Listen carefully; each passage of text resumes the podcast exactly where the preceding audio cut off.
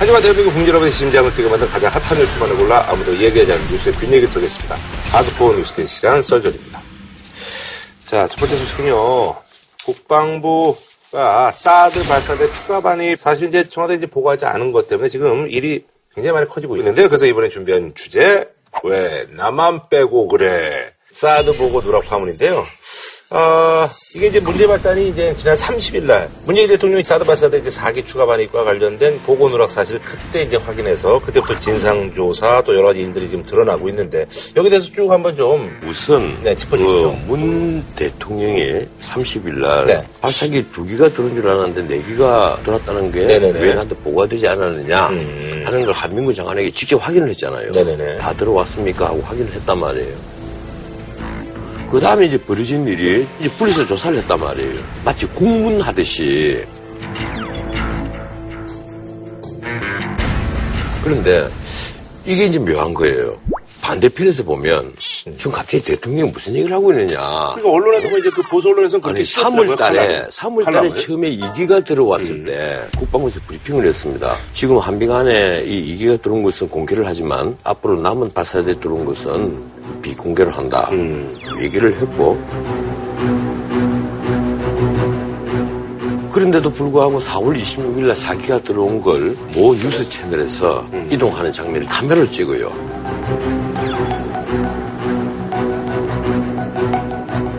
그걸 보도를 했고 각 신문에 26일, 27일 이틀 동안 보도하는 신문이 없습니다.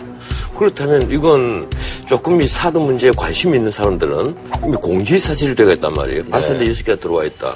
나도 그렇게 알고 있었고. 근데 이제 그 경위를 좀 더 이제 정확하게 보면 네네네. 정확한 사드 반입 현황이 있어야 되잖아요. 네네네. 굉장히 지금 한미 간에 한중 간에 그쵸, 굉장히 첨예한 뭐뭐 첨예한 사안이죠. 이슈가 돼 있는 거니까 현황 보고예요 말하자면. 근데 그거를 25일에 국정기획자문위원회 국방부 업무보고가 있었단 말이에요. 네네네. 거기서도 안- 없었어요. 그 다음에 5월 26일 날 정호용 안보실장한테 국방부가 보고한 문서에도 그 사실이 기재돼 있지 않았어요.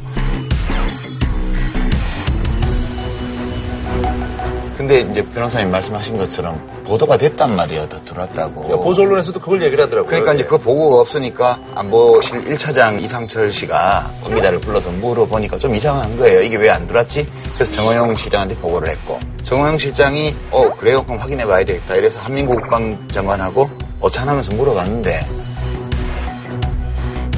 이게 뭐 대답이 흐릿하게 이상하게 나왔단 말이에요. 아, 그런 게 있었어요. 이렇게 네. 얘기를 했다는 것이거든. 예, 그런데 네. 말이 좀 다르긴 한데 여하튼 그러니까 이제. 예. 정호영 안보실장이 이제 대통령한테 보고를 한 거죠. 이만저만 일이 있어서 이렇게 있게 됐는데 국방장관이 뭐라고 똑부러져 얘기를 안 합니다. 이렇게 되니까 대통령이 국방장관한테 전화 걸어서 내기 더 들은 거 맞냐라고 확인을 해본 거예요. 그러니까 이제 맞다는 거죠, 그죠? 예. 이제 그렇게 뭐. 된 건데 언론에 그런 게 보도됐다 하더라도 대통령이 국군 통수권자인데 대통령이 언론 보도를 보고 알아야 되는 건 아니잖아요. 더군다나 그 언론의 보도에 대해서 국방부가 공식적으로 인정하거나 부인한 적도 없어요. 그러니까 당연히 업무 보고에 현재 사드의 반입 현황 또는 배치 현황에 대해서 정확한 팩트가 국군 통수권자한테 가야 맞는 거죠. 근데 이게 안 간 상태로 대미 특사도 갔다 오고 뭐 이렇게 한 거니까 이거는 군 보고 계통에서 이 중요한 문제를 이렇게 어리버리하게 혹은 뭐 애매모호하게 한다는 게 문제가 있는 거다. 이렇게 된 거죠. 거기에 대해서 이걸 많이 또 예. 지적들을 하시더라고요. 아니, 내가 얘기를 하자면 이렇습니다. 우선 대진제가 아니었어요. 국군 통수권자에게 보고를 할 때 뺀 것은 어떻든 실책입니다. 그건- 네. 그건 잘못된 거예요. 국군 통수권자는 이 최고 군사기밀을 만지는 사람이고 국방에 대한 그리고 안보에 대한 최고 의사결정권자예요. 네네네. 그 그분에게는 정확히 보고를 해야죠. 네네. 이미 언론에 다 보도된 것이니까 의뢰다 알고 있을 것이다. 이건 말이 안 되는 그렇죠. 거예요. 예, 예. 그것이 어디에 현재 있으며 이기는 가령 성주에 있는 롯데골프장에 있고 네. 그리고 나머지 사기는 어디에 있다. 이것까지 정확히 보고를 하는 것이 옳은 거예요. 기본이죠, 예. 그게. 네. 예. 청와대가 오늘 국방부의 사드 추가 반입 보고 누락 의혹에 대한 진상 규명 결과를 내놨습니다. 조사 결과 위승호 국방정책실장이 보고서에 있던 추가 반입 부분을 삭제하라고 지시한 것으로 드러났습니다. 보고 누락 책임이 일부 확인된 위승호 국방정책실장은 해당 직무에서 배제하고 추가 조사가 필요하다는 결론에 이르게 됐습니다. 대통령에게 보고할 핵심 내용을 과연 정책실장 선에서 임의로 삭제할 수 있었을까 하는 의구심은 여전히 남습니다. 국방부 쪽에 굳이 그 변명하는 것을 그 얘기를 좀 살펴보자면 이렇습니다. 나머지 발사대 4개에 대해서는 한미 간에 일단 대비로 하기로 한다.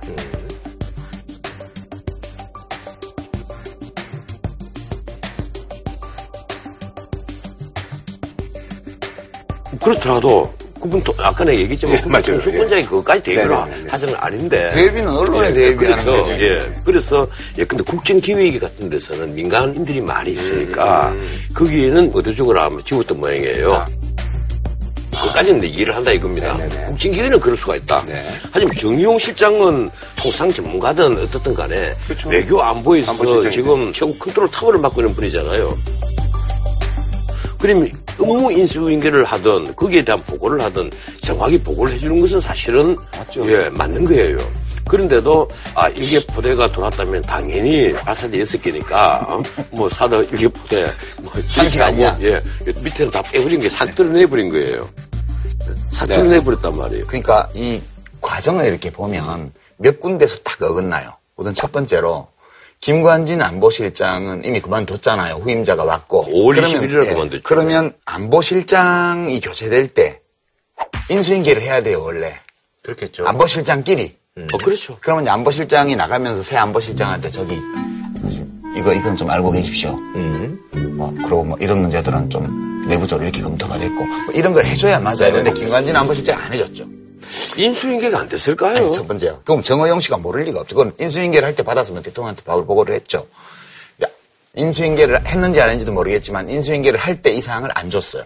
아니, 첫 번째 사드 문제고. 한 개 포대가 들어왔다고 인수인계를 했을 겁니다. 그거는 뭐 인수인계 예. 할 필요가 뭐 있어요? 이제 김관진 실장으로서는 그렇게 생각을 했겠죠. 아니, 사드 그러니까. 일 1개 포대가 들어왔으면 발사대 6개로 생각을 그래, 그건 있을 수 없는 다, 거죠. 다 하니까. 아니 변호사님 이 예. 아까 말씀하신 것처럼 군, 군 외교 안보를 책임지고 있는 사람이 업무 인수인계를 하는데 뭉뚱그려서 그렇게 한다는 거는 아, 뭉뚱그려 수 1개 없는 거고요. 반입 이러면요. 그러니까 어, 그건 다 들어온 거죠. 제가 마저 예. 말씀을 드리면 두 번째로 그 국정기획자문위원회는 그렇다 쳐요 변호사님 말씀대로 그러나 정호영 안보실장한테 보고할 때는 했어야 되는데 안 했어요 그죠? 그리고 정식 조사를 하기 전에 정호영 실장이 이미 어느 정도 경위를 파악했던 것 같아요 짐작을 음. 그래서 조사를 해보니까 밑에 실무자들은 그걸 정확히 넣어서 내기가 추가로 들어가고 어디 있고 다 넣었는데 이게 결제 과정에서 삭제된 걸 확인했어요 예, 대통령에게 보고하는 것이고 하니까 몇 차례 강독을 하는 모양이에요. 네. 어, 감수 과정에서. 그러니까 이제 예, 공무원들이- 요 부분은 빼는 게 좋겠다. 대통령 보고서는 그냥 실무자가 보내는 게 아니고 실무자가 초안을 만들면 네네네. 위로 위로 올라가다 보통은 장관이 직접 국회를 해요. 실무자들하고 다 하겠죠. 예. 근데 지금 이제 오늘 조사 발표가 나온 걸 보면 그 위성호 국방부 국방정책실장이 자기가 했다고 한 모양이에요. 그러니까 이제 누구의 지시를 받은 게 없다. 그래서 지금 김관진 안보실장이나 한민국 국방장관이 시켰다 이렇게는 안 나고 네네. 이 국방정책실장까지는 확인이 되었다. 음. 그러니까 확인이 되었으므로 이 사람은 우선 직무 배제를 했고 네네네. 나머지 문제는 아직 약간은 미결 상황으로 있는 거예요. 근데 이 국방정책실장이 제가 검토해서 필요 없다고 판단해서 삭제했습니다. 이러면 달리 뭐 조사를 해봐야 뭐 나올 수는 없죠. 이제 그렇게 상황은 돼 있는데 그런데 청와대도 대응에 문제가 있었다고 는 봅니다. 이런 문제가 있으면 내부적으로 불러서 야 이 발사대 내기 어디 있는 거야 하고 물었어야죠. 왜 이걸 보고를 안 했냐? 예, 예, 어디에 지금 위치하고 있는 것이냐 이게 앞으로 성주에 배치될 것이냐 아니면 다른 지역에 배치될 것이냐 미국이 어떻게 좀 얘기를 하고 있느냐 그걸 알아야 되잖아요. 그런데도 이걸 공개를 해서 마치 이건 국기문란 사건을 몰아가 버린 거예요. 음, 사안을 크게 할 필요 해버리니까 없었다는 왜 얘기. 사안을 크게 하면 안 되는 거 아니에요? 왜, 왜 그렇게 한것 아니, 아니 같아요? 잠깐만. 이 문제가 미국과 중국 간에 지금 문재인 정부로서는 가장 큰 혈안이 돼가 있는 문제란 말이에요. 이래서 그럴 수도 있었겠지만 의도적으로 그랬을 예, 이래서 있고. 의도적으로 더 그래서는 안 된다는 거죠. 아, 제 생각은. 근데 저는 의도적으로 그런 거는 맞다고 봐요. 그 의도는 이제 어쨌든 간에 그때 잘못됐다고 보시는 거고 의도가 뭐 의- 의도하다는 얘기잖아요. 변호사님은 이제 음. 그 전략적으로 이거를 터뜨리는 게 음. 사드 문제를 둘러싼 여러 가지 상황을 타개하는데 바람직하지 좀, 않다. 좀 네. 유리하지 않겠냐라는 판단을 하고 그랬다면 잘못이다 그런 말씀이시잖아요. 네네네. 근데 저는 그렇게 한 이유가 좀 다른 데 있다고 봐요. 아. 그 다른 이유, 의도라기보다는 네, 이유. 두 가지가 있다고 봐요. 첫 번째는 이런 사례가 과거에도 있었거든요. 여러 차례. 예컨대 제가 그때 이제 여당하고 정부에 있을 때 작게 50 이후 네. 할때 대통령 모르게 했어요. 국방부에서 미군하고 해가지고. 작게 오공이 작게 50 이후는 북한에 급변 사태가 생겼을 때 한미연합군을 어떻게 배치할 건가. 작게가 작전 개시예요. 예, 아. 작전 계획. 작전 계획. 그 대외비 문서인데 음. 그거를 대통령 모르게 추진을 했다가 대통령이 나중에 알았어요. 그래서 제가 국방부하고 청와대에서 임기 중이에요? 임기 중이에요. 현직에 있을 때. 그래서 그거 사이에 난리가 났고 그 얘기뿐만 아니라 여러 차례 자기들이 의사결정을 해서 국군 통수권자 모르게 일을 추진했던 사례가 몇 번 있었어요. 참여정부 때 이제 그거 하나 있어서 앞으로도 이렇게 하면 이건 안 되겠다. 그래서 이번에 이 일을 계기로 해서 이렇게 하면 안 된다는 점을 못을 박아야 되겠다. 그게 이제 하나의 동기였다고 보고요. 이제 두 번째는 그러면 대통령한테 올라가는 이 보고서에서 가장 뜨거운 현안이 있는 이 문제를 이렇게 두루뭉술이하게 국방부의 수뇌부들이 처리를 한 건데 왜 이랬을까? 왜 뺐을까? 예. 그러니까 뭘 믿고 이랬을까?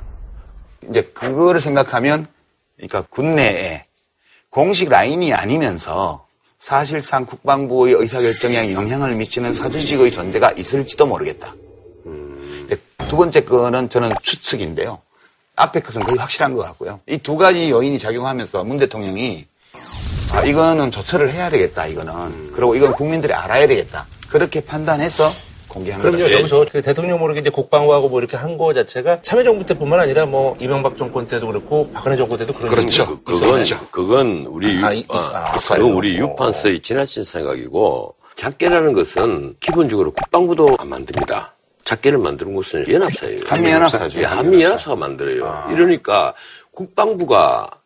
작계에 대해서 대통령에게 감추고 자시고 할 문제가 아니에요. 이게. 아니, 근데 한미연합사 부사령관이 이게- 누구예요? 물론 하면서 부사령은 한국군 사성장군인데 아, 그러니까요. 문제는 이것이 최종적으로 만약에 확인이 됐다면 그때는 이제 국방부 장관을 통해서 이 작전 계획이 이렇게 변경이 됐습니다 하고 얘기를 하겠죠. 예, 그런데 간이 작계가 변경이 될 때는 그 SCM에서 1차적으로 큰 테두리를 논의를 하고 당장 뭐 하루아침에 바꾸지 않아서 작전 계획이 바뀌는 게 아니란 말이에요. 내가 알기로는. 그러니까요. 제가 예. 직접 정부에 있을 때 겪은 일이니까요. 실제로 그래서 예. 청와대하고 국방부 사이에 문제가 심각했던 예, 예, 적이 여러 번 있어요. 이제 그때. 그때 그런 일이 이제 있어. 그 다음 정부 때는 때는 모르겠지만 그 다음 정부에서도 있었다고 보는데 실제 내부 사정을 저는 모르기 때문에 음. 지난 9년 동안에 또 그와 유사한 일이 예, 어떤 게 있었는지는 저는 이제 예. 모르죠. 그럼 이제 의도적으로 안 했다는 얘기는 근데 그분들은 어떤 의도로 그러니까 자신들의 어떤 그 심해 과심 아니 그건 거- 아니, 아니, 아니 그런 건 아니에요? 이미 김관진 실장도 곧 물러날 사람이고 한민구 장관도 어차피 물러날 사람이잖아요. 이분들이 이 새 정부에 악을 세울 그런 의도는 이유는 아니고. 거예요. 그럴 아. 이유는 없죠. 다만 네네. 이제 사드 일개 포대는 순진하게 생각했던 것 같아요. 발사대가 이 여섯 개니까 이게 다 들어온 거는 뭐 이미 기증사실인데 그게 어디에 있는 것이 대단히 중요하다고 생각을 안 했겠죠. 다만 미군 부대가 갖고 있다는 것만 이제 공지 사실이니까 아마 그래서 그런 것 아니냐 한 건데 이제 청와대에서 보기에는 아니란 말이에요. 이게 그렇지 않아도 알짜배는 사주직이 있었는데 이번에는 예.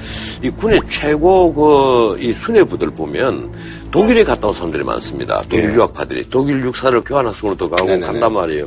그걸 갖고 이제 독사파다. 독사파, 예. 그러니까요. 독일 생활학교. 예. 독사파. 그걸 아, 이름 이름도 참잘잘 지었네. 지어요. 독사파. 예, 그 독사파를 지었는데 그분들 몇 면이 보세요. 이 김관진 이제 안보실장 한기 후배인데도 먼저 국방부 장관을 한 김태형 장관 이 역시 독사파거든요. 그 다음에 이번에 홍준표 후보가 왜 내가 대통령 되면 국방부 장관이 뽑겠다 하는 박정희 전 일군 사령관 그 다음에 유재성 정책실장 그리고 지금 현재 사성 장군 중에 절반이 독사파예요. 뭐 잘 나가는 사람들 보냈으니까 예. 나가겠죠. 뭐. 사승 장군의 예. 절반이 지금 독사파란 말이에요. 이분들이 과거에 하나회 같은 사조직이냐 아니냐 하는 문제가 있습니다. 하나회 같은 경우는 네. 각 기수별로 적게는 뭐 한 세명 많게는 한 일곱, 여덟 명씩 각 기수별로 선배들이 후배들을 또 뽑아서 비밀리에 가입을 네, 시키고. 그래서 군의 하나의 큰 인맥을 만들었단 말이에요. 근데 이번에 이 독사파는 과연 그런 하나의 같은 사조직이냐 하면 군에 있는 분들은 아, 그건 아니다. 그러니까요. 독사파들이 어떤 뭐 모임을 간다거나 뭐 자주 연락을 해서 어떤 내부 규약이 있다거나 뭐 자기들 나름대로 어떤 모임 명칭을 갖고 있다거나 그런 게 아니다는 거죠. 저 파죠, 파. 예. 뭐 그렇게까지 결속력이 강한 사조직은 아니라고. 그렇죠. 근데 이. 독사파는 파예요. 그야말로 정당이나 정치에도 아, 뭐. 친문, 비문, 반문, 뭐 친박, 비박 이런 거 있듯이 음, 그냥 독일 가, 유학 갔다 온 사람들. 예, 학학연이라든가 이런 연고 관계로 해서 좀 가까운 네트워크예요. 이제 뭐 독일 뭐 생각하면서 그렇죠. 아무래도 먹고. 가까워지죠. 같은 아무래도, 네. 경력을 거치면. 그러니까 아니 이제 술안주를 시킬 때도 비슷한 거 시키고 그럴 거 아니에요. 비교적 이제 유학을 갔다 온? 예, 주로 수석을 한 친구들이 많고 각 기수에 이러니까 승승장구한 것도 사실인데 그게 독사파기 때문에 승승장구했다고 볼 수는 없는데 청와대가 보기에는 안 그렇단 말이에요. 그러니까 1993년도죠. 하나회 네네. 군숙정을 한 김영선 게. 대통령 했죠. 예. 그 김영삼 대통령이 그거를 하기로 결심한 주요한 이유 중에 하나가 군 장성 인사안을 국방부에서 만들어 왔는데 이게 하나회 멤버들끼리 미리 주고 끌어줘서 자기들끼리 순서 딱 정해놓고 음, 이번에 네가 장군. 예, 짜진 각본대로 이게 갖고 온 거예요. 아하. 그래서 이제 김영삼 대통령이 누가 군통수권자야. 그리고 이 사람들 사표 받으려면 어떻게 해야 돼? 그러니까 아 그냥 명만 내리면 군인들은 그냥 사표 받는 게 아니고 그냥 끝입니다. 그러니까 이제 했어요. 근데 그때 하나회 소속으로서 군을 주물럭주물럭 하던 별들이 수십 개가 떨어지고 영관급들에서는 진급 불이익을 받고 이럴 때 그때 위관급 장교들이요. 소위 중위 대위. 네. 여기가 알짜회거든. 아하. 그러니까 하나회가 하부 조직이에요? 하나회 예비 조직이라고 볼수 있죠. 이게 밖으로는 알자회라 그랬지만 알자회가 아니고 알짜회예요. 알짜들만 모인 데고 예, 예. 동기생들 사이에 성적이라든가 음. 지역 배경이라든가 학연이라든가 평소에 하는 행동이나 이런 걸 봐서 음. 기수별로 조직을 해놓은 거기 때문에 기수별로 12명 숫자도 정해져 있어요, 여기는. 근데 이게 하나회 군 숙정을 할 때 아직 연관급까지도 못 갔어요. 음. 그러니까 너무 낮은 계급이니까 사조직이 있었다 하더라도 그냥 사조직만 해체를 하고 음. 그러고 끝난 거예요. 네네네. 근데 문제는 이때 이 알짜회가 보면 그때는 이제 아직 나- 낮은 계급의 장교였는데 그 뒤로 군 생활을 쭉 하면서 뭐 파워가 또 생기면서 아. 육사에서 기수별로 엘리트들이란 말이에요. 아, 성적이 뛰어나고 또, 아. 리더십이 있고 이런 사람들을 뽑아서 조직을 해놓은 거기 때문에 또 군은 요직으로 쭉 온 거예요. 아하. 그래서 지금 이 좀 의심이 제기되고 있는 게 이게 그때 일시 해산되었다가 그 뒤에 이 멤버들이 재결속되면서 군 내에서 사실상 파워를 거머쥔 음. 사조직이 된 거 아니냐. 이 의심이 지금 제기되어 있어서 이건 나중에 아마 좀 조사를 좀 해봐야 아까 돼요. 그 의도적으로 보고 누락한 거는 그분들이 뭐 약간 그런 걸로 보시는 아니 거예요? 이제 그거- 그쪽의 분위기라는 아니, 지금 이번에 이제 보고 누락을 했는데 이 연관된 분들이 독사파들이거든요. 독사파가 또 예. 하나랑 같은 알짜회하고 또 알짜하고 예, 예, 독사파들이니까 김관진 장관이 물론 20일 날 떠나고 26일에 보고가 됐는데 그뭐 영향을 미치지 않았겠느냐 이제 이런 추론이에요. 추론이죠, 예. 추론, 아직은.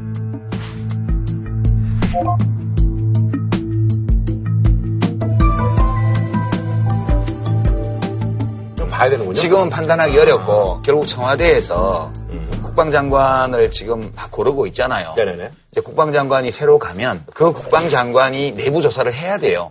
해서 아니면 아닌 걸로 확인을 하고, 이런 게 있었던 것으로 확인이 되면 그거는 또 조처를 하고, 이거를 해야만 돼요. 아니 그럼 이게 군 개혁의 어떤 그 신호탄이 될 것이라는 그 관측들이 있는데 그럴 그럴 수도 있고 아닐 수도 아니, 있는데. 아니, 그건 있을 거예요.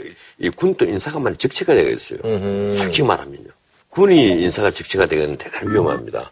나는 인사 적체를 해소하는 방법이 군의 정년을 오히려 연장을 해버리는 것이 가장 좋은 방법 아니냐 이런 생각을 자주 했는데 그러기에는 또 기부가 너무 노쇠하면 안 되잖아요. 그러면 지금 예, 별. 바라보고 있는 분들은 막 두근두근 하고 있고. 어, 그거 두근두근 하죠. 예. 아마 올 연말에 이군 인사는, 어, 좀 재밌는 풍경이 많이 벌어질 거예요. 예, 근데 YS 정부 때, 그, 93년 5월 달에 하나회를 해체를 합니다. 해체를 할 때는, 이, 쉽게 말하면 수방사에 있는 모 장군부터 시작해서 사거리 청소를 해버렸잖아요.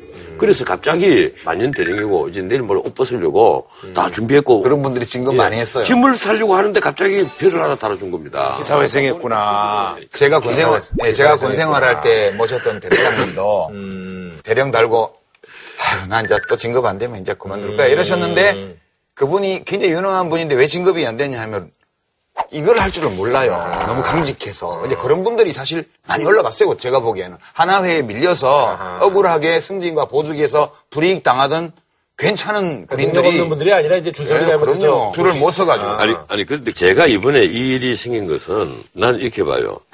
예, 문재인 정부로서는 지금 사드 문제가 최대 현안입니다.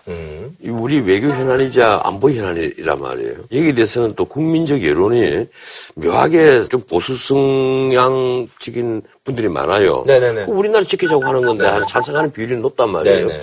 이러니까 여기에 대해서 이 쉽게 문재인 정부가 미투를 놓지를 못한단 말이에요. 이러니까 지금 정의용 실장이 미국 가서 맥메스터 를 만났지 않습니까? 그리고 한미 그 국방부 장관이 싱가포르에서 그 아시아 안보회의 때 만나서 회담을 하면서 내리에서 한국 입장을 전달해 준 것은 이겁니다. 사드 배치는 어, 변하지 않으나 네네. 다만 시기에- 시간이 걸린다. 시기 절차 시간이 뭐 걸린다. 것들. 이거란 네. 말이에요. 이 얘기를 공개적으로 하면서 이 사건을 터뜨리는 이유는 또 중국, 그랬다는 중국? 음식을 봐야 되잖아요. 당장 중국은 이 사드 문제를 갖고 한국은 사드 처리해야 된다. 이 얘기를 또 강압적으로 한단 말이에요. 이러니까 시간을 벌겠다는 거. 거기에 대해서 미국의 동의를 받아냈다는 거예요. 우리 정부는 공식적인 입장은 그거잖아요. 사드 배치는 불변인데 시간이 걸리겠다. 이게 이제 미국에 통보한 건데 문정인 외교안보 특보가 사드를 끝내 뺀다고 얘기한 겁니다.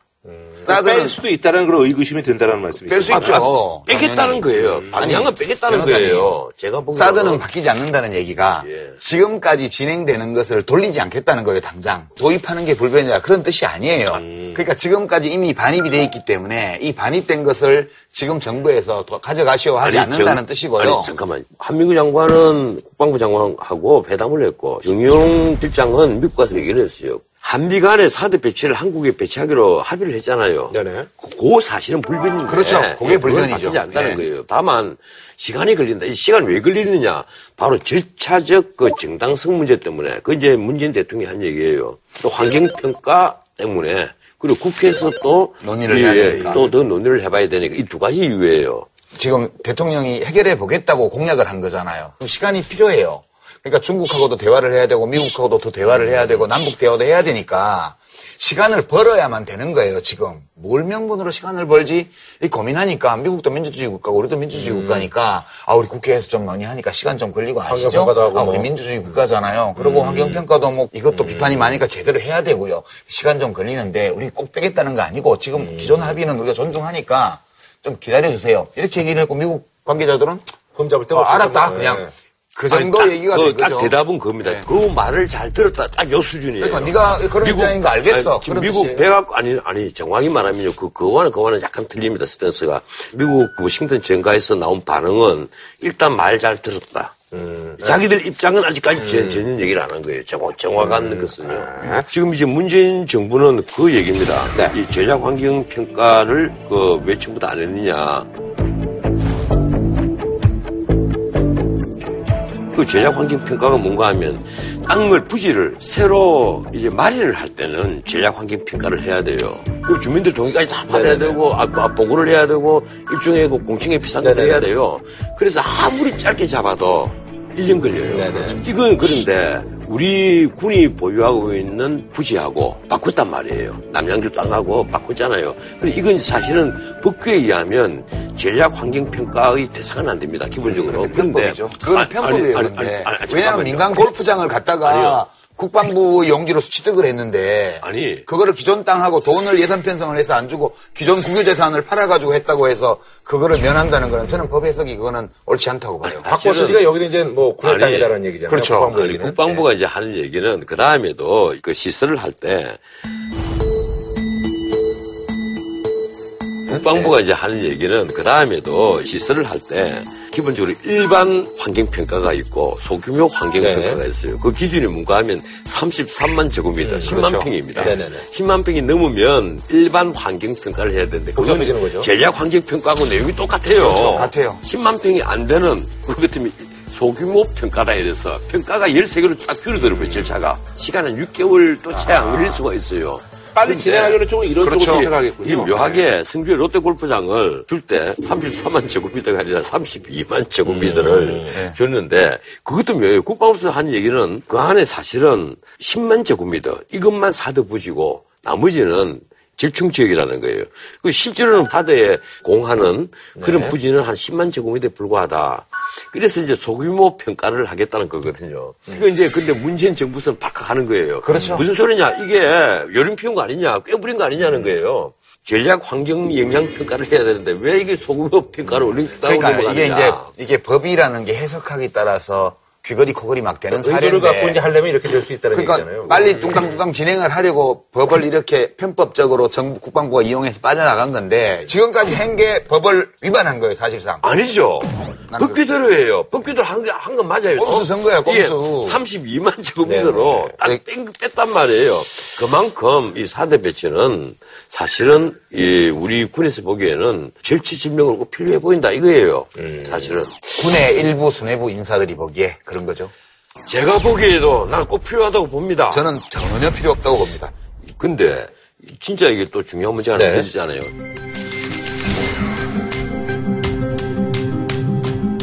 딕드빈 그 미국 민주당 상원 원내총무 이분이 바로 예산을 맡고 있습니다. 이분이 이제 한국에 와서 이 문 대통령을 만났단 말이에요.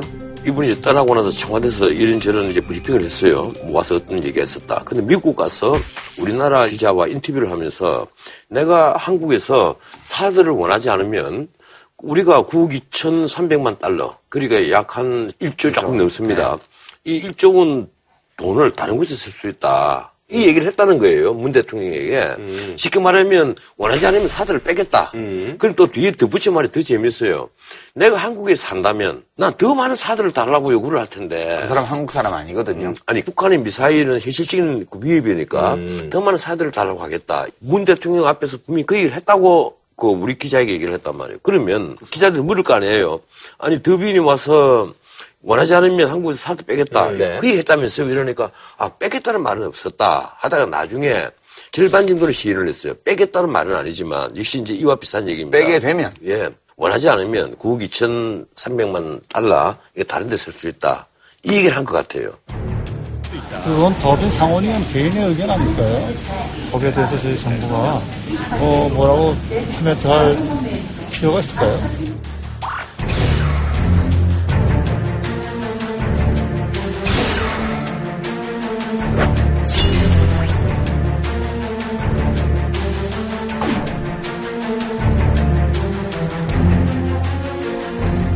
이게 자칫하면요. 국방부는 지금 바사대 사기 반입을 왜 누락을 했느냐 질책을 하면서 청와대는 미국에서 민주당 상원에 총회가 와서 불리한 말이 오고 간 것은 의도적으로 빼버렸다. 이렇게 비판받을 수 있는 대목이라는 거예요. 근데 그거는 우리한테 별로 불리하거나 유리한 얘기가 아니죠. 아니죠. 왜냐하면 우리가 가능성이 사드를 그냥 확실하게 배치를 하느냐 아니면 뭐 새 정부가 이리저리 대화를 한 끝에 이제 미국에서 굳이 사드 없어도 되겠다. 뭐 그렇게 되면 빼는 거죠. 빼면 당연히 자기네 예산은 딴 데 쓰는 거죠. 알겠습니다. 그런 말이죠. 이번에 그 사태가 사드 이거는. 누락 네. 파문과 관련해서 이게 어, 한미 정상회담에 어떤 뭐 영향 끼칠까요? 영향 없어요. 영향 없다. 네.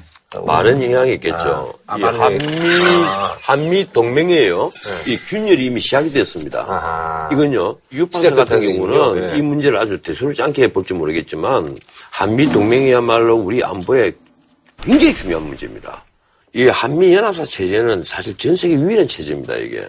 근데 이번에 이 사드 문제를 놓고 벌어진 논란은 제가 보기로는 새 정부가 실수한 부분이 있습니다. 음. 처음부터 공개적으로 차라리 이 사드 문제는 내 입장에서는 이러이러한 문제가 있기 때문에 이건 처음부터 다시 절차적으로 문제를 하나씩 다 짚어보겠다. 이렇게 증명을 해서 치고 나가야 되는데 아까도 말했다시피 사드 배치 사실은 변함이 없으나 시간이 걸린다. 이제 이런 식으로 마치 꼭그이 트릭을 쓰는 것처럼 보였단 말이에요 이번에 지금 미국 입장에서는 그렇습니다 단순히 미군을 보호하기 위한 무기가 아니라 한반도를 보호한 무기다 이제 이런 이런 얘기인데 제가 보기로는요 이렇습니다 이게 안보 문제에서 한미 동맹의 균열을 갈 정도로 상호 간에 신뢰를 있어서는 안 된다 그렇게 이제 제일 필요한 것은 신뢰라고 봐요. 제가 제가 좀좀갈 수도 있다. 이제 예. 그러니까 이 얘기 진짜 많이 들었어요. 저희 참여정부 때. 한미 동맹이 균열이 갔다. 한미 동맹이 흔들린다. 뭐 반미 정부다. 근데 무슨 문제가 있었어요? 한미 동맹은 미국을 위한 거고 동시에 우리를 위한 거예요. 일방적으로 미국이 우리를 위해서 뭘 해주는 게 한미 동맹이 아니에요. 두 나라가 안보 동맹을 했으면 둘 다 이익이 되니까 한다. 이게 기본적인 시- 시각이 돼야 된다고 보고요. 두 번째는 지금 전 세계 유일한 특, 특수한 체제라고 말씀하셨는데. 전쟁 났는데 자기 군대를 자기 맘대로 못하는 나라가 어디 있어요 주권 국가가 2000년대 초반에 미국 행정부 쪽에서 가져갔으면 좋겠다고 해서 그때 타결을 했던 건데 지금 늦췄잖아요 그러면 계속 우리 자주국방 못한다고 얘기를 하고 있어요 그 다음에 저는 문재인 대통령의 사드 문제에 대한 처리 방침이 후보 시절부터 지금까지 일관된다고 봐요 하나도 바뀐 것이 없다 그리고 그 맥락에서 이 문제를 풀어보려고 앞으로 시간을 두고 노력을 할 것이다. 그 세 가지만 말씀을 드리고 튼튼한 동맹이라는 것은 아무 갈등이 안 일어나는 상태 이게 아니고요. 건전한 갈등이 늘 일어나면서도 서로 이해하는 게 튼튼한 동맹이에요. 아니, 예. 지금 우리는 북한에 대한 그 방어 능력을 사실은 미국에 상당 부분을 의존하고 있단 말이에요. 이대로 가면 계속 그럴 이 거예요. 정보 부분뿐 아니라 비대치 무기에 대한 대응은 지금 현재로서는 100% 미국에 의존하고 있습니다. 예, 그런데 노무현 정부 때 내가 이 말만 안 하려고 그랬는데 라이스 회고록을 한번 읽어보세요. 뭐라고 돼가 있는지. 그건 그 사람 입장이에요. 우리는 아니, 우리 입장이에요. 미국 정부 입장이란 말이에요. 그 콘돌리자 라이스 아, 입장이죠. 아, 예. 아까 그 자꾸 노무현 정부 때도 수많은 균열 얘기했었는데 무슨 일이 생겼느냐 하니까 내가 드리는 얘기예요. 별일 없었잖아요. 그 안보에서 동맹국끼리 신뢰를 잃어버리면 그 피해는 우리가 약자가 받는 겁니다. 이렇게 한다고 신뢰 잃어버리지 않아요. 아, 우리는 약자잖아요. 약자라고 비굴하게 겨야 신뢰를 아니죠. 내가 아니라니까요. 비굴하게 그할 기자고 얘기를 그럽니까? 확실히 해야 신뢰를 그 할 얘기를 거죠. 하자는 게 야 사드 빼 이겁니까? 사드 빼 할 수도 있죠 경우에 따라서는 뭐 이쯤에서 뭐 마무리 짓는 거라서 한줄로 평좀 부탁드리겠습니다. 예. 힘이 있어야만 평화가 유지된다. 그건 팍스 로마나 이후로 이 망고의 진리입니다. 의존하는 정서를 벗어나야 힘이 생겨요. 네. 자, 김상조 공정거래위원장 이분이 좀 점점 그 꼬이는 것 같은 그런 느낌이 좀 드는데요. 예. 사실은 김상조 교수가 정운찬 이 교수의 제자잖아요. 네. 그런데 순 국산파입니다. 음, 국내에서 공부하신 분이군요. 뭐 예. best of best다. 정말 똑똑하다. 잘한다. 음. 예, 이론도 정연하다. 네. 한때는 가장 왼쪽으로 몰렸어요. 음. 너무 왼쪽 시각에서 경제학을 보는 것 아니냐 이랬는데 어느 날 보니까 오른쪽에 있더라는 거야. 음. 김상조가 이제 김상조 씨에 대해서는 약간 우리 대기업들, 네. 재벌들 쪽에서 좀 불편해하긴 해요. 아니, 나는 그렇지 않다고 봐요. 과거에는 그랬어요. 과거에는 김상조 교수가 독가진 문제, 특히 이런 걸 막 공격을 하고 할 때는 상당히 불편해했죠. 지금도 하지만, 공격해요, 그거. 예, 막 물론 공격은 하는데, 하지만 나중에 김상조 교수도 좀 이제 시야가 난 넓어졌다고 봐요. 예, 이런 부분은 나는 이해를 한다는데, 근데 이런 그래도- 부분이 많이 늘어났어요. 그래도 분위기를 보면 음. 겉으로 내놓고 말은 못하지만 이제 김상조 공정거래위원장 후보자하고 지금 청와대 장하성 정책실장이 음, 네네네. 음. 그 IMF 전후한 시기부터 시작해서 지금 그 20년 동안 네네네. 소액 주주 운동을 되게 세게 한 분들이고요. 그 한주 가가지고 그죠, 뭐, 예. 그 주주총회 가가지고 엄청나게 비판을 하고 이랬던 분들인데 정하성 교수가 아주 심했죠. 그러니까 청와대에는 장하성, 공정거래위원회는 김상조 이렇게 돼 있으니까 긴장할 수밖에 없는 게 정책의 첫 번째 목표를 대리점, 프랜차이즈 여기를 잡았단 말이에요. 네네. 그러니까 이거 지금 본사들이 앉아가지고 대리점들을 착취하는 이 가벌 구조가 지금 뿌리 있게 돼 있는데 네네. 이거 선복했다고 그러니까 불편하죠 그쪽에서는 뿐만 아니라 지배구조 개선이라든가 일감 몰아주기라든가 이런 공정거래를 해치는 문제들에 대해서 선명한 입장을 가지고 있는 건 사실이거든요. 난 내가 보기로는 이분이 딴 그런 몰라 시장주의자예요. 나는 공정거래위원장으로서는 가장 적합하다고 봐요. 음. 이분 여러 가지 문제들이 예, 드러나고 있는데요. 평소에 한말 쭉 보면 가장 적합한데 그런데 다만 이번에 이제 청문회 때 여러 가지 많이 드러나잖아요. 네. 그러니까 지금 김상조 공정거래위원장 후보자 다섯 가지 의혹이 제기가 되는데 네네.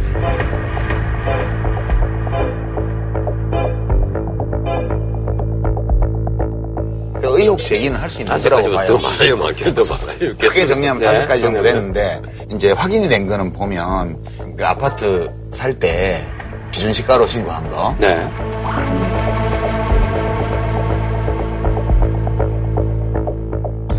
이 다원 계약서 같은 경우는 과거에 이분은 관행이라고 얘기를 했는데 솔직히 이분 얘기도 일리가 있어요. 과거에 한 2003, 4년 그 이전에는 이 집 사고 팔고 하면 주로 법무사하고 그리고 이 복덕방에 맡겨놓는다고. 근데 실거래가로 신고하면 안 받아줬어요. 그때 예전에는. 예, 예, 그때 왜냐하면 다 예. 기준 시가로 그때 할 때기 예, 예, 때문에 기준 시가로 다 신고를 했단 말이에요. 그거를 나 혼자 그대로 하면 음. 그게 신고를 받을 때 관청에서 지금 자태를 보기엔 좀 예, 나중에 아니 있군요. 또 이런 문제도 있어요. 가령 신고는 뭐 한 2억인데 실거래가는 5억이었다 이래- 이럽시다. 그럼 나중에 이걸 한 7억에 팔았을 때 양도세. 예, 양도소득세 차익에 사실은 실거래가로 신고하는 게 더 편하잖아요. 사는 사람으로서는. 그렇죠. 예. 근데 파는 사람이 안 해줘요. 그렇죠, 예. 그렇죠. 법으로 따지면 법에 어긋나는 거지만 다들 그렇게 할 때고 네. 법제도가 지금하고 다를 때요. 뭐 또 다른 문제.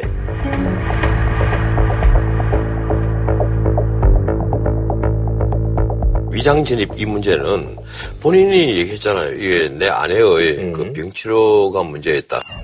제 처가 대장암 2기 말이라는 진단을 받았고요. 제 처의 치료를 위해서 이사를 간, 것, 간 것이 중요한 이유였습니다. 그런 상황이기 때문에 제가 음마 아파트에 살지 않으면서도 이렇게 위장 전입을 했다 이렇게 말씀하시는 거에 관해서는 참 제가 안타까운 마음을 갖고 있고요. 이런 사적인 어떤 아픔 같은 것은 그 사람이 안 돼 보면 모르는 거예요. 세 번째는 부인의 그 어떻게요?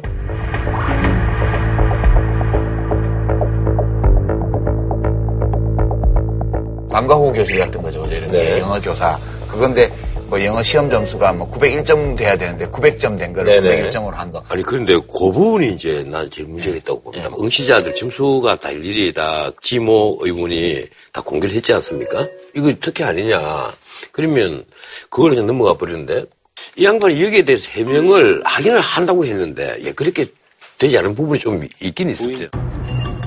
저런 어떤 잘못된 행정 처리에 관해서 제가 어, 부당한 영향력을 행사한 것은 아닌가라고 아마 질문하신 것 같습니다. 어, 저는 지금까지 살아오면서 그런 취지의 잘못된 행동을 한 적이 없습니다.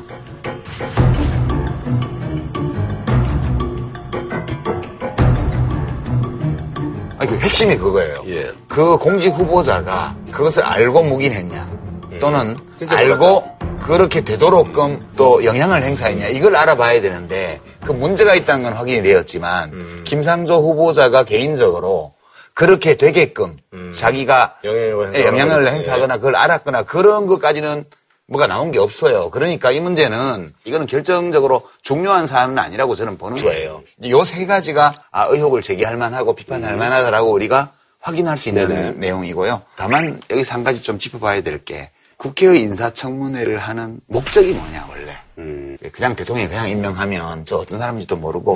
그 잘 된 인사인지 못 된 인사인지도 판단이 안 되니까 언론에서 뭐 좋다 그러면 좋은 줄 알고 안 좋다 그러면 안 좋은 줄 알고 이런 시대가 있었는데 지금은 국무위원은 다 인사청문회를 하니까 인사청문회를 해도 국무위원들은 대통령이 임명하고 싶으면 그렇죠. 뭐 보고서 채택이 안 돼도 할수 네. 있잖아요. 그런데 왜. 하냐 하면 두 가지를 알아보는 거예요. 첫 번째는 이 사람이 업무 능력이 있냐. 음. 그러니까 현안을 잘 알고 그런 문제들에 대해서 자기 나름의 어떤 견해를 갖고 있는지 네. 그리고 그런 견해가 합리적인지 이걸 알아보는 게 첫 번째 목적이고요. 두 번째는 이 사람이 혹시 권력을 음. 사적으로 오남용할 우려가 없는가. 그걸 알아보기 위해서 도덕성 검증을 하는 거거든요. 왜냐하면 평소에 뭐 이렇게 나쁜 짓 많이 하던 사람은 자기가 장관이 되면 그 권력을 이용해서 또 나쁜 짓을 할 수 있잖아요. 확률이 높죠. 예, 그래서 그 두 가지를 보려고 하는 건데 업무 능력에 대해서는 시비 거는 게 별로 없는 것 같아요. 지금 그 김상조 후보자 같은 경우에는 업무 능력을 갖고 누가 시비를 걸지는 않을 거예요. 다만 이제 노선의 차이에 있어서 반대편에서 왜 그 노선만 주장하는지 이런 걸 따질 수는 있을지 그렇죠. 모르겠습니다만. 그건 당연히 해야죠. 예, 근데 그것도 나는 그래요. 김상조 교수가 그 집단주의자는 아니란 말이에요. 시장주의자예요. 이러니까 나는 이분이 하려 하는 개혁이 그렇게 극단적으로만 흐르지 않는다면 난 나쁘게는 아- 네. 안 봅니다. 아, 근데 사실 이번에도 보면 정책 검증은 없었어요. 거의 없었어요. 네, 있었어요. 많았어요. 예, 예, 많았지만 내가 없었다 하는 얘기는 뭔가 하면 있었는데, 뭐 예. 아주 대표적인 예를 하나만 들게요. 중간금융 지주사 문제. 예.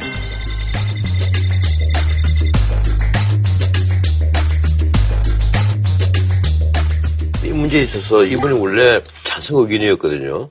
그러다가 청문회 석상에서 내가 이제 찬성할 수 없는 입장이다 하는 쪽으로 진술을 했단 말이에요. 이런 특정 정책에 있어서 태도를 바꾼 것 아닙니까? 그러면 자유한국당의 쪽에서 뭐 청문위원들이 조목조목 따져야 되잖아요. 그렇죠. 예. 근데 아무도 안 따져. 예, 아무도 안 따져요. 예, 그냥 넘어가요. 그럼 뭐 몰라서 그런 거야 아니면 뭐예요? 관심이 없는 거죠, 그거에는. 그거는 관심이 그러니까 없는 지금 목적이 오로지 이제 청문회 양상을 보면 음. 더불어민주당하고 국민의당 의원들은 주로 정책 질의를 했어요. 주로 공정거래위원회의 지금까지의 잘못된 행정, 법제의 이제 허점. 근데 자유한국당 의원들이 주로 이른바 이 5대 비리라고 일컬어지는 이런 것들을 가지고 계속 반복 질의를 했고 그 외에는 거의 한 내용이 없어요.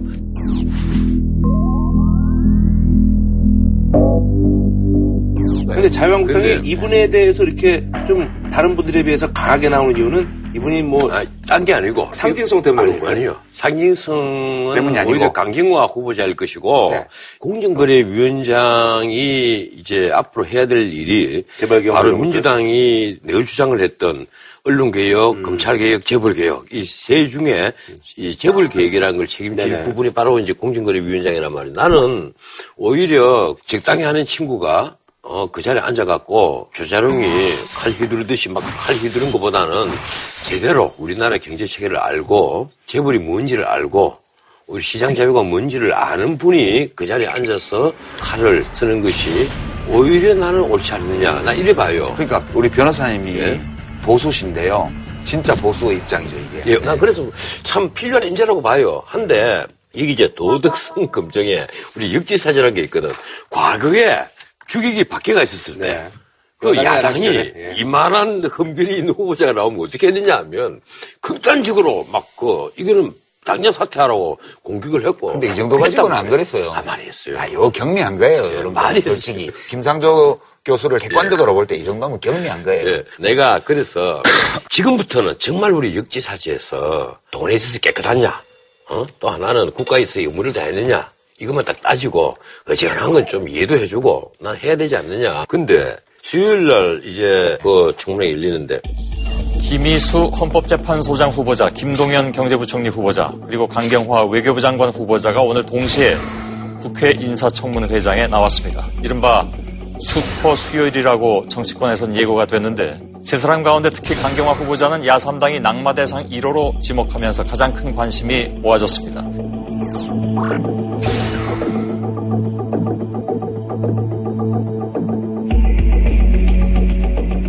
문제는 이제 강경화 후보자인데 이분은 문재인 대통령이 조각에서 가장 상징성 있는 네. 인물이에요. 상징성이 이제 있는 인물이니까 다들 이제 기대를 하고 봤는데 나오는 흠결이 하나 두 개가 아니란 말이지. 마지막으로 나온 얘기가 부산의 해운대 콘도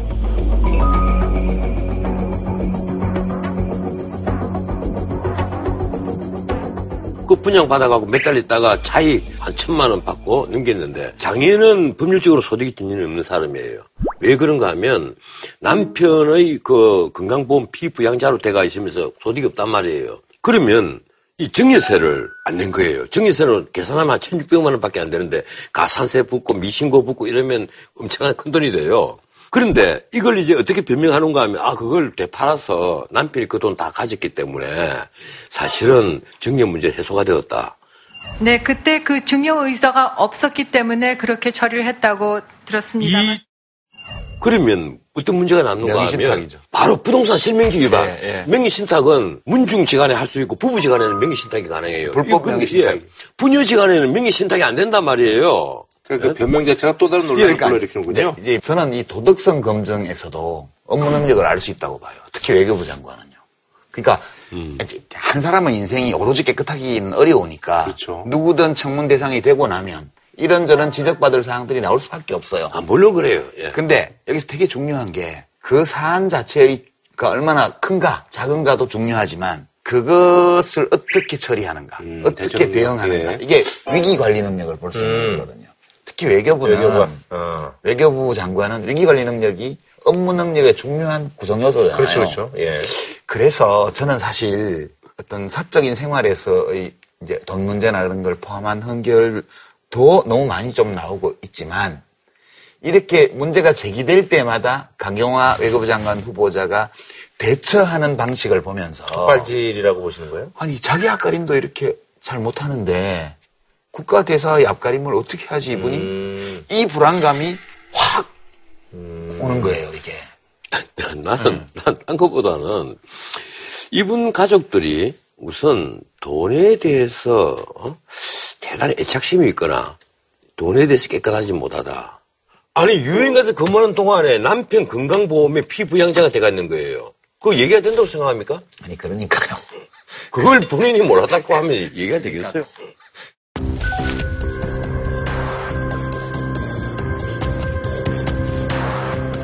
문재인 대통령이 여성을 되도록 많이 30%를 목표로 찾고 네네. 또 과거에 전통적으로 여성 장관이 가던 데 말고 좀 중요하고 힘 있는 부처에도 예. 여성을 등용해야 된다는 좋은 뜻으로 음. 열심히 사람을 찾은 것 같아요. 근데 어, 이런 분을 꼭 외교장관에 써야 되나? 음, 알겠습니다.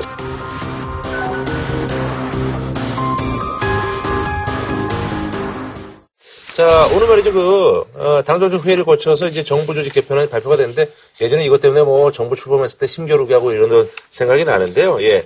자, 그래서 이번에 준비한 주제, 대통령이 만난 사람들, 새 정부 국정운영 박차인데, 인상 깊게 보신 것들이 있나요? 아니면 뭐, 정부 조직 개편이 우선 이제 새 정부가 들어오면 항상 그것 때문에 시끄러웠잖아요, 항상. 되네, 안 되네. 뭐. 안행분이 뭐 행안분이 해가지고 예, 뭐, 이름 예. 바꾸고 뭐, 네, 네, 네. 이거 붙여서 붙여 합치고 뭐 그렇게 하는데 보니까 크게 변하는 게 없더라고요. 눈에 띄는 거는 소방청하고 해경.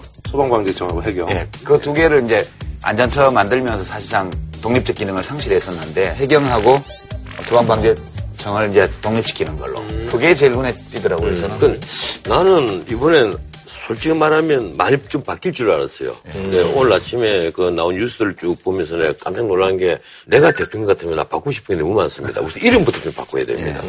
무슨 이름이 이렇게 복잡해요. 그냥 옛날에처럼 내무부, 외무부, 상공부 이게 가장 알기 쉬운 겁니다. 이게 행정은 서비스잖아요.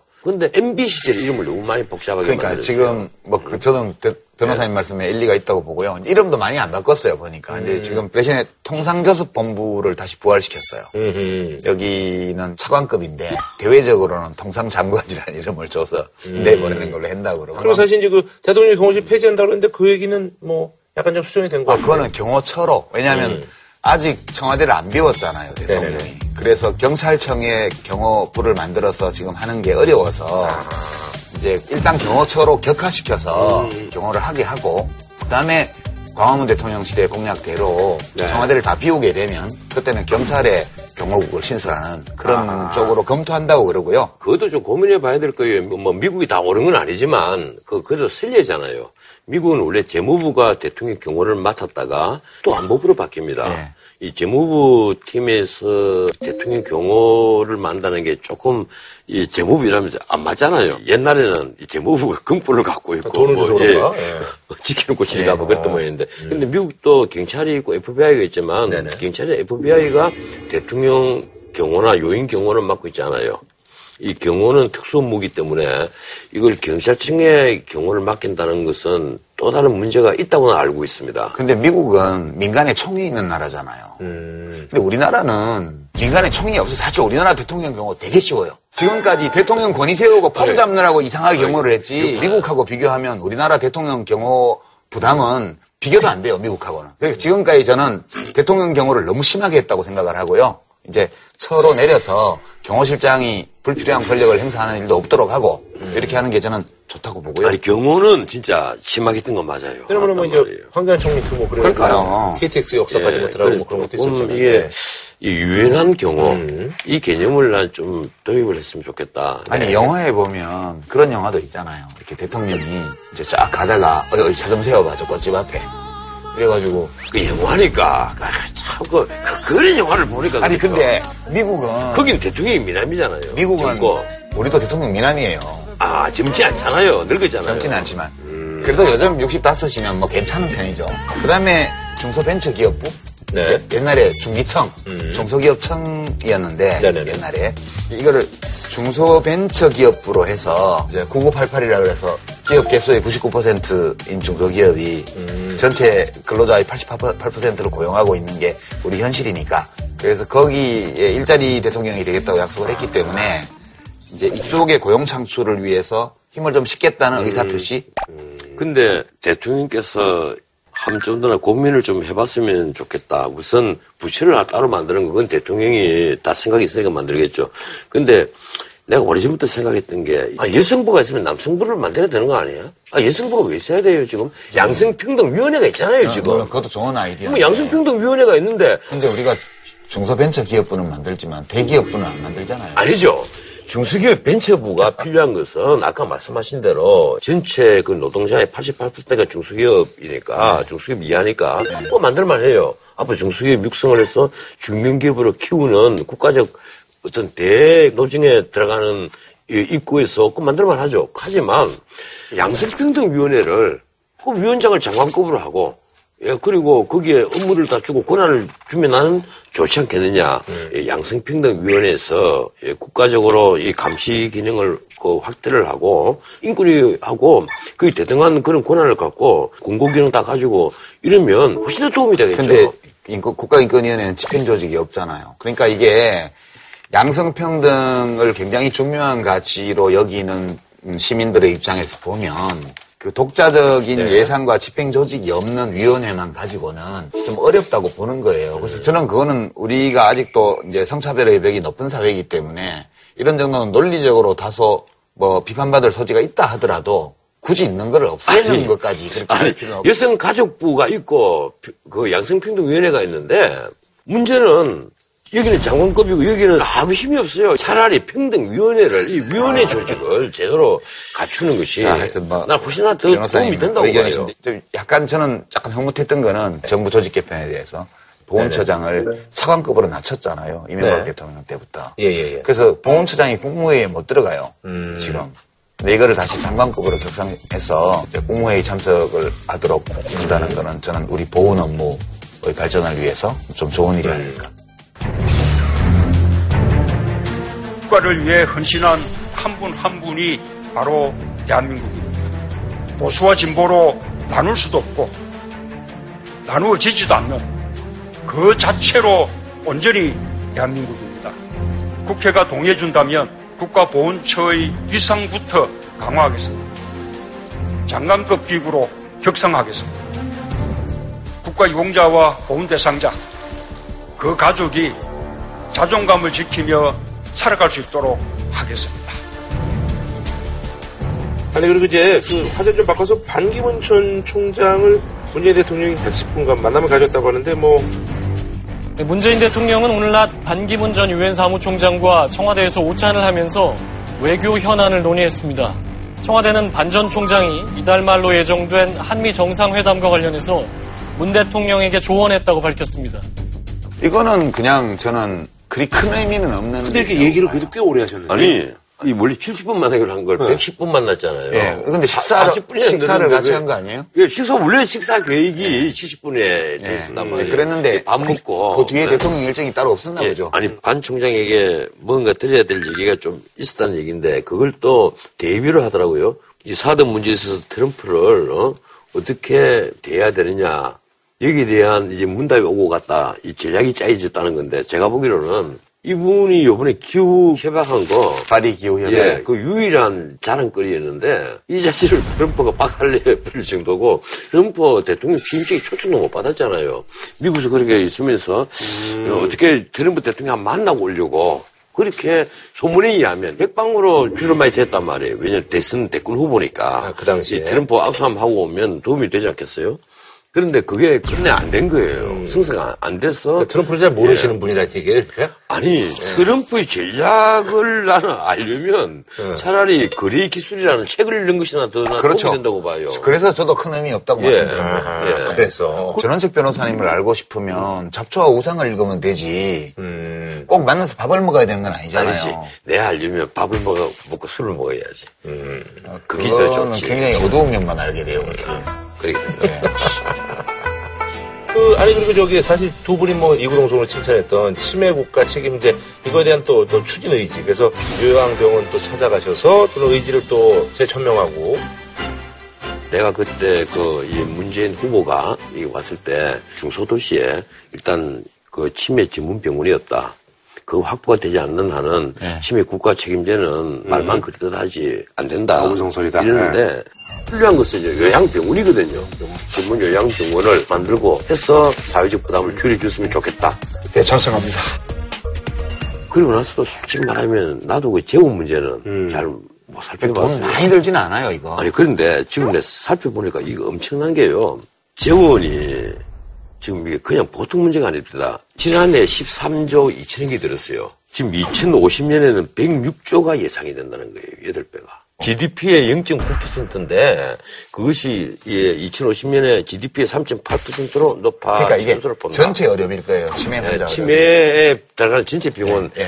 당연히 이래 되겠죠. 예. 아, 근데 지금도 치매 환자들의 치료와 네네네. 요양에는 이미 기존 제도로 대응을 하고 있거든요. 지금 치매 치료비를 따로 하는 게 아니고 치매는 일반적으로 일반 질환의 건강보험 수가와 본인 부담금을 적용을 하고요. 예, 그렇잖아요. 예. 그걸 이제 문재인 대통령은 90%까지 국가가 그러니까요. 부담하겠다는 거10% 아니에요? 낮추는 거예요. 지금 20% 하는 예, 데에서 예. 10% 낮추는 거고, 그 다음에 환자들의 요양에 관해서는 건강보험공단에서 운영하는 장기요양보험에서 네네. 지금 현재는 장기요양보험의 등급이 있어야 지금 요양보호를 해주고 있거든요. 이거를 조금 더 경성으로 넓히면 거기 돈이 더 들어요. 그 그러면 경제가 넓혀겠다는 예, 거고. 지금 예. 사실 그래서 요거는 처음에 시작할 때 이렇게 시작을 했는데 조금 더 이렇게 국민들하고 대화를 해서 혜택 범위를 넓히는 대신에 우리 건강보험 가입자들이 한 달에 납부하는 어, 장기요양보험 보험료 요거는 몇천 원이라도 1, 2천 원이라도 더 인상을 하는 방향으로 가면 되게 이거는 국고 예산이 들어가는 게 아니고요. 건강보험과 장기요양보험 재정으로 하는 거예요. 그래서 그 자체에서 구조조정도 좀 하고 이렇게 하면 감당할 수 있는 내용이라고 보고요. 아니 근데 그 언론에 방금 말씀하신 그 부분이 예. 뜻도 모자란다는 거예요. 특히 이제 장기요양보험 같은 것은 작년만 하더라도 거의 다 바닥을 다 드러내버렸다고. 기사에. 그러니까 기사에 그렇게 나왔는데 예. 기자들이 잘못한 거예요. 건강보험하고 장기요양보험은 기금이 원래 있는 데가 아니에요. 아, 원래 기금이 있는데, 없어요. 예, 예, 기금이 없죠. 기금이 돈- 있는 예, 게돈 받아 아니고 쓰는 거잖아요. 원래 제도 자체가 당해년도에 걷어서 당해년도에 예, 예. 쓰는 거라서 축적되는 기금은 없는데 다만 지난 몇 년간 국민 건강이 좋아졌는지 불경기 때문에 병원을 덜 가서 그런지 아니면 보험료를 너무 과다 선전해서 그런지 몰라도 건강보험 돈이 남았단 말이에요. 그래서 그 돈을 어디 버릴 수가 없으니까 혹시 나중에 적자 날 때를 대비해서 그냥 가지고 있는 거거든요. 네. 그래서 이제 고갈된다 이런 얘기들은 저는 이 건강보험 제도에는 전혀 해당 사항이 없는 용어인데 그렇더라도 일단은 지금 정부에서는 이 장기 요양보험에 그동안 축적돼서 사이에는 돈 있잖아요. 예. 그걸 하나의 기금으로 해석을 한단 말이에요. 이것도 멀지 않아 곧 고갈될 수밖에 없다. 그거는 뭐 항상 원래 고갈되는 게 정상이에요. 이 적립금이 있다는 얘기는 어떤 뜻이냐 하면 과다하게 보험료를 걷었거나 물론 그렇죠. 아니면 보험 혜택을 줄 수 있는 것보다 적게 줬기 때문에 남은 거거든요. 근데 보험의 원리상 보면 아 그 말씀 맞죠 말씀하신 게 맞아요 당연히도 그래서 당연히도 다 써야죠 예, 맞아요. 예 하지만 이 국가를 운영하는 입장에서 그렇지 않단 말이에요 아니에요. 그 저는 그 점이 관점이 다른 건데 왜 적립금이 쌓여 있냐면요. 혜택을 안 준 거예요. 줘야 될 만큼. 지난 9년 동안 정부가 필요한 만큼의 건강보험 급여 혜택 확대를 했어야 되는데 이 속도를 매우 느리게 고의적으로 했기 때문에 돈이 쌓인 거예요, 지금. 이게 비정상이에요, 그 지금. 말씀은 나도 인정합니다 예, 비정상이고요. 예, 그게 해마다. 이제, 이제 2020년에 고갈된다는데 그런데 문제는 그렇잖아요. 지금 젊은이들 숫자는 계속 줄어들고 노령화 때문에 숫자는 계속 늘어나니까 그럼 적은 젊은이들이 많은 노령 인구 특히 그 노령 인구 중에 치매라는 게 특별한 아직 치료제가 안 나왔잖아요. 네. 이 치매 환자가 많으면 젊은 세대에 부담을 너무 많이 준다는 거예요. 아니, 그러니까. 그러면 각자가 부담하게 하면 더 힘드니까 국가가 힘을 보태는 거예요, 이제 이 제도가.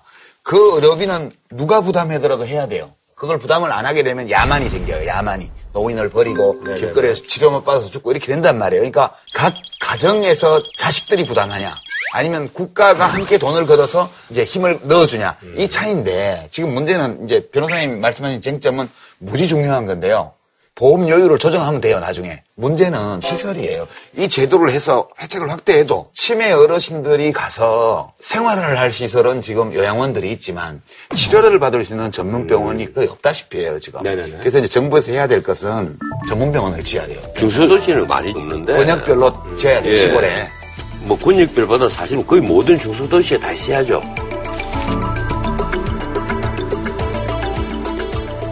이게 보기보다 상당히 어려운 문제거든요. 그리고 사실 우리 전 국민에게 해당되는 문제예요. 그렇죠. 네네네. 네. 근데 지금 이제 다행히 하나 희망적인 게 이 치매에 관해서 이상 삼상을 하고 있는 치료제가 굉장히 많이 있습니다. 전 세계적으로. 예, 근데 에이즈 같은 경우 그걸 만성 질환으로 다운시켜 버렸듯이 네. 지금 우리나라를 비롯해서 전 세계 여기에 너무 의사들이 몰두를 해가지고 상당히 이제 그 효과를 많이 보고 있답니다. 그, 그, 근데 이제 그거 저는 너무 많은 기대를 하기엔 좀 어렵다는 생각을, 왜냐면 치매가 기본적인 노화에 따른 증상이거든요. 그래서 치매에도 우리가 이제 좀 줄일 수 있는 치매가 있어요. 그러니까 파킨슨병이라든가 이런 퇴행성 치매 경우에는 맞기 되게 어려운데요. 우리나라가 알코올성 치매 환자 비율이 되게 높거든요. 이거는 좀 개선할 수 있다고 봐요. 다음 주제로 넘어가도록 하겠습니다. 예. 트럼프 대통령이 뭐, 어쨌든 매주 소식을, 근데 그게 굉장히 굵직한 소식들을 많이, 예, 보내주고 있는데요. 파리 기후 변화 협정 탈퇴 선언했습니다. 그래서 사실 이게 주도적으로 또 오바마가 했던 거였고요. 미국이 또 온실가스 배출 세계 지금 2위인데, 그래서 지금 전 세계가 미국을 지금 비난하고 있습니다. 제임스 코미 전 미국 FBI 국장이 트럼프 대통령이 러시아 스캔들에 대한 수사 중단을 요구했다고 폭로했습니다. 대통령 탄핵 사유에 해당합니다. 그래서 이번에 준비한 주제 트럼프 변색의 주인공은 다이아나입니다. 어, 요거 이제 그 파리 기후 변화 협정 요거 뭐 간단하게 좀 예, 요점을 짚어서 좀 이게 사실 역사가 오래된 건데 앞에는 다 생략하고요.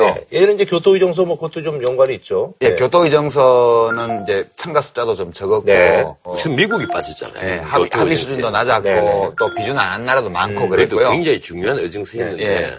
그래서 지금 이 파리 기후 변화 협정이라는 건 뭐냐 하면 앞으로 전 세계가 네. 협력해서 음. 지구 온도가 올라가는 것을 막자. 좀 막아보자. 예. 현재 지구 평균 온도가 음. 산업혁명 이전에 비해서 1도 올랐대. 1도, 1도, 약, 예, 약 1도. 1도 정도 올라 있는데 이대로 놔두면 앞으로도 2도 정도 더 2도 더 올라갈 올라. 가능성이 많고 그렇게 2도 정도 올라가면 전 세계적으로 이제 환경재앙이 닥칠 예. 거기 때문에 2100년까지 열심히 노력을 해가지고 음. 산업혁명 이전보다 2도는 넘지 않도록 어떻게 아. 노력해보자. 이제 이걸 하기 위해서 각국이 뭘 하고 뭘 하고 뭘 하고 뭘 하고 이렇게 해서 195개국이 이제 가입을 한 거예요. 여기 이거에. 이제 주축이 이제 오바마 대통령. 이게 그렇죠. 네. 뭔가 하면 유엔 가입국 거의 다 통째로 다 간 거예요. 그렇죠. 다 들어간 거예요. 그리고 여기에 빠진 나라가 지금 시리아하고 니카라과, 니카라과, 예. 시리아, 니카라과 두 나라만 우리는 안 해. 막 거기는 배출도 별로 안 하는 나라예요. 이- 이 솔직히 말해서 시리아 같은 데는 정신이 없으니까 거기 갈 정신도 없어요. 내전 지역이고. 예. 이래서 내전이잖아요. 시리아, 니카라과 빼고 다 들어가고. 거의 다한 거죠, 근데 또 그러니까. 왜 네. 그런가 하면 여기에는 사실 과거에 흔히 말하는 제3세계, 네. 이른바 그 저개발 국가들, 이런 나라들은 많아요. 처음에는 이런 나라들이 그럼 우리는 어쩌라고 지금 와서 온실 가스 제한하면 우리는 이제 막 시작하는데 어- 어쩌라고 이랬는데 그게 아니고 잘 먹고 잘 사람 우리가 왕창 내서 왕창 도와줄 테니까 해라. 이렇게 이제 서로 합의를 한 거예요. 지일보되고 역사적이라고 그때 뭐 얘기도 많이 그렇죠. 했었는데. 트럼프 대통령이 이걸 탈퇴한 데는 두 가지 이유가 있어요. 음. 첫 번째는 야 지구 온난화 이거 사기야. 이거 중국이 만들어낸 거야. 아, 그냥 그걸 믿질 않는 네, 그거 자체를 인정을 안 해요. 아. 두 번째는 뭐 인정을 나는 하기 싫은데 딴 사람들이 다 끼라고 그러면 내가 받아들일 수는 있는데 왜 미국 보고 돈 많이 내라는 거야. 이게 두 개가 불만인데 So we're getting out. But we will start to negotiate and we will see if we can make a deal that's fair. And if we can, that's great. And if we can't, that's fine. I was elected to represent the citizens of Pittsburgh, not Paris.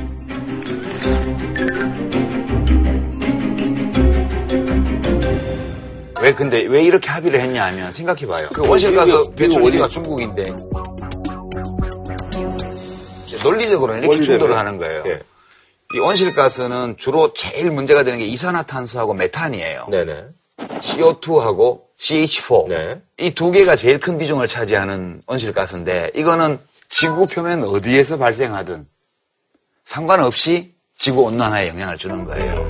지구에는 탄소가 대기에 몇 프로가 있고 또 땅속에 갇혀 있고 나무에 붙잡혀 있는 게 있어요. 네. 나무들이 광합성 막 하면서 이산화탄소 분해해가지고 탄소를 잡아두잖아요. 그 걔네들이 땅에 묻히게 석탄이 되고 네네. 뭐 이렇게 석유가 되고 이렇게 되는데 인간들이 땅 밑에 파묻혀 있는 탄소가 들어있는 연료를 꺼내가지고 산업혁명 이후에 300년 넘게 막 태웠잖아요. 했었죠. 그래서 네. 탄소가 해방이 됐어요. 그 나무를 막 변했어요. 나무가 붙들어주는 탄소량이 줄어들었어요. 그래서 지구 대기에 탄소의 함유비가 이렇게 된 건데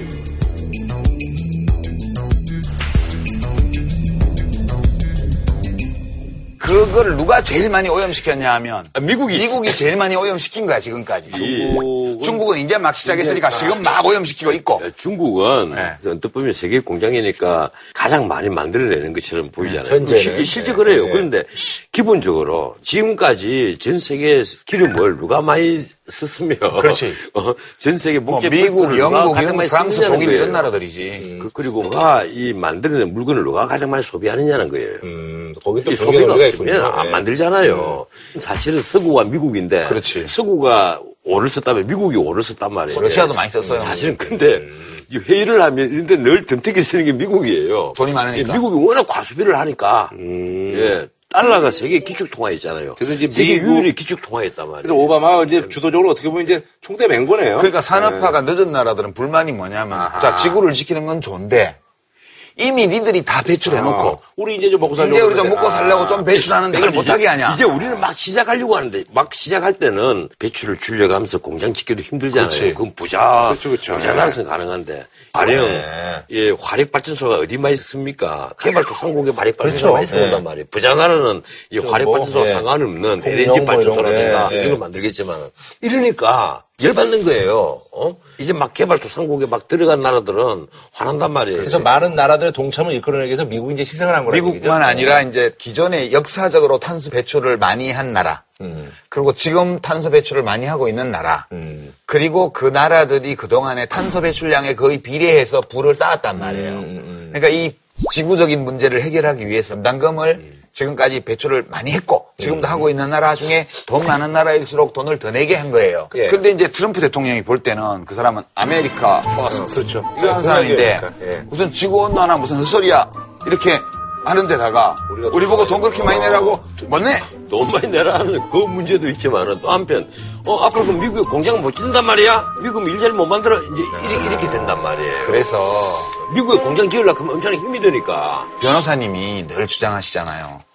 국가 지도자에게 제일 필요한 요소들이 몇 개 있는데 그 중에 첫 번째가 지식 그렇게 말씀하시잖아요. 트럼프 대통령에게 제일 부족한 것이 지식. 그래서 이제 뭐 말은 이제 제협상을 통해서 가입할 수 있다는 얘기인데 이거는 그냥 수사고. 그러니까. 근데 이게 아니 그때 이게 문제가 뭔가 하면 협정을 맺고 있을 때 곧장 탈퇴 못 해요 바로 못해. 3년간 못 해요. 3년 있고 또 3년 못 하고 지켜봐야 되고. 공부하고 또 1년 동안 네. 또 유예 기간 있어 그러니까 일단 입장하고 나면 일정을 내고 입장하고 나면 문 닫아버려. 공연 끝날 때까지 못 나가는 거야. 지금 못 나가는 건데 문제는 이게 파리 기후 협정이 오바마뿐 아니라 반기문의 최대 협정이었다는 거예요 그렇죠. 유엔 사무총장은 최대 협정이죠. 이 유엔 사무총장 이것 때문에 앞으로 노벨상 받을 수도 있겠다 이래 피기를 걸고 그래서 있는 작품이란 말이에요. 이게. 파리 기후변화 협정을 구하는 유일한 길은 3년이 가기 전에 트럼프 대통령을 탄핵해버려. 아니 그런데 요새 러시아 스캔들도 아니죠. 터지고 뭐 트럼프 일기가 마칠 때까지 사실상 미국은 탈퇴. 아, 유예기간 1년 있으니까. 예. 그러네. 예, 그래서 트럼프가 이러니까 영국, 독일, 이탈리아, 프랑스, 네. 중국 이런 나라들이 트럼프를 거꾸로 공격을 하기 시작을 했습니다. 아, 우리는 아니라 우린 그냥 갈 거야. 미국 빼고 하지 뭐. 그렇지. I do think it is an actual mistake. Wherever we live, whoever we are, we all share the same responsibility. Make our planet great again. 거기다가 미국의 서른 몇 개의 주정부가 트럼프만 아, 안 우리는? 파리 기후협약 그냥 지킬래. 그러고 그리고 애플 같은 기업은 대기업들도. 우린 동참한다. 이래버리니까 트럼프가 붕뜬 거예요, 지금. 그래서 지금 안 그래도 왜 탄핵 여론이 그50% 가까이 간대요. 네, 지금 5% 미국에서. 최근에 또 높아졌다는데. 44% 나오더라고요. 아니, 43% 갔죠? 그래서 지금 사실 이제 그 러시아 스캔들이 이제 트럼프한테 다가갈 거 아니에요. 그래서 이게 사면초가 거의 문제가. 두 개인데 네.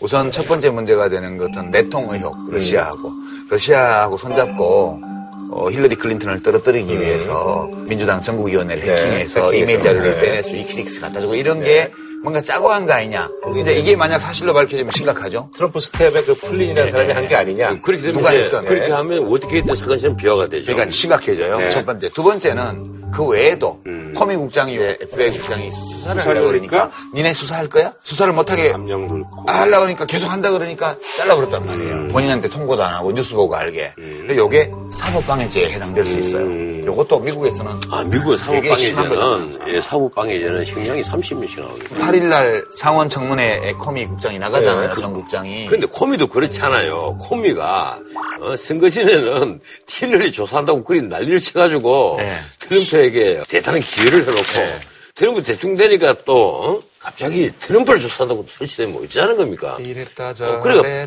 트럼프에게도 무기가 많아요. 예, 근데 지금 코미 전 FBI 국장, 네. 이 사람에 대해서 증언을 막는 방법을 백악관은 갖고 있거든요. 다음 그걸 하면 여론이 또 어떻게 바뀌는가? 그럼 여론이 엄청 나빠지죠. 예.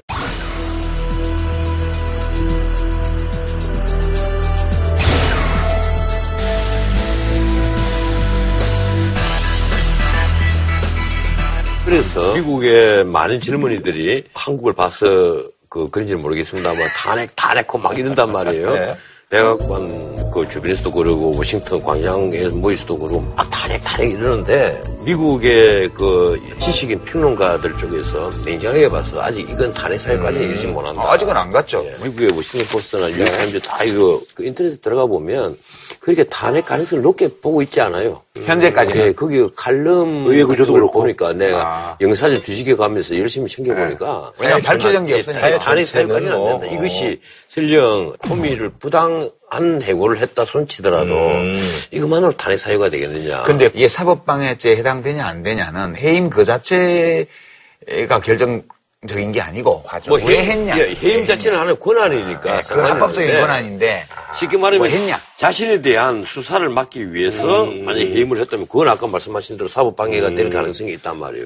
근데 그걸 입증할 길은 없어요. 근데 이제 본격적으로 사법 방해죄 문제는 특검이 수사를 시작을 하는 거고 러시아 내통 스캔들은 지금 계속 문제가 될 거예요. 정치적으로. 푸틴이 그동안에는 뭐 그런 일 없다 이러다가 갑자기 어, 우리 뭐 민간인들이 했을 수 이- 했을 수도 뭐. 있는데 어. 꼭 민간인 해커들은 되게 예술적이고 창의적이어서 걔네들이 한 건 난 몰라 뭐 이런 식으로 지금 왔단 말이에요. 민간인에게 다 뒤집 씌워 버렸는데. 근데 또 한편, 실제 그게 진실의 가능성도 있지 않느냐는 생각을 합니다. 각국의 이 해커 조직들은요, 서로 간에 자기들끼리 경쟁한다 이래요. 어디를 하면 해킹을 하는데 선고를 하, 는 팀들. 자기네들이 뭐 그레이드가 예. 올라간다고 생각하면 예, 아, 예. 미국 국무부나 국방부를 뚫어야 왜 이런 데를 뚫어야 해커 세계에서 이거지. 아, 정당 홈페이지 뚫어가지고 뭐 그거는 별로 안 쳐져요. 그래서 푸틴의 요 발언도 약간 냄새가 나요. 약간 이상해. 제발, 그, 트럼프가 도란프가 좀 안 됐으면 좋겠어요. 이미 도란프예요. 태어날 수 없어요. 알겠습니다. 그럼 뭐 한 줄로 평으로 마무리 짓죠. 트럼프 대통령 당선되었을 때 제가 덕담했거든요. 어, 한반도 문제, 북한 핵 문제 잘 해결하셔서 노벨 평화상을 받으십시오. 이렇게 덕담을 했는데 물 건너갔네. 음, 네. 트럼프 대통령님, 도란구슬을 듣지 않도록 잘하십시오. 제 명성이 걸려 있습니다. 예. 알겠습니다. 저희는 다음 주에 찾아뵙도록 하겠습니다. 한우 특등심 한 가지만 싸게 파는 명인 등심. 치킨의 별이 다섯 개, 티바 두 마리 치킨. 진한 국물 설렁탕 도가니탕 전문점 푸주오. 프리미엄 소고기 무한 리필 한 상에 소 두 마리. 독일 120년 전통 건강식품 도펠헤르츠. 공무원 강의는 에듀피디. 자연회복 영양소 프로리코에서 백화점 상품권을 드립니다. JTBC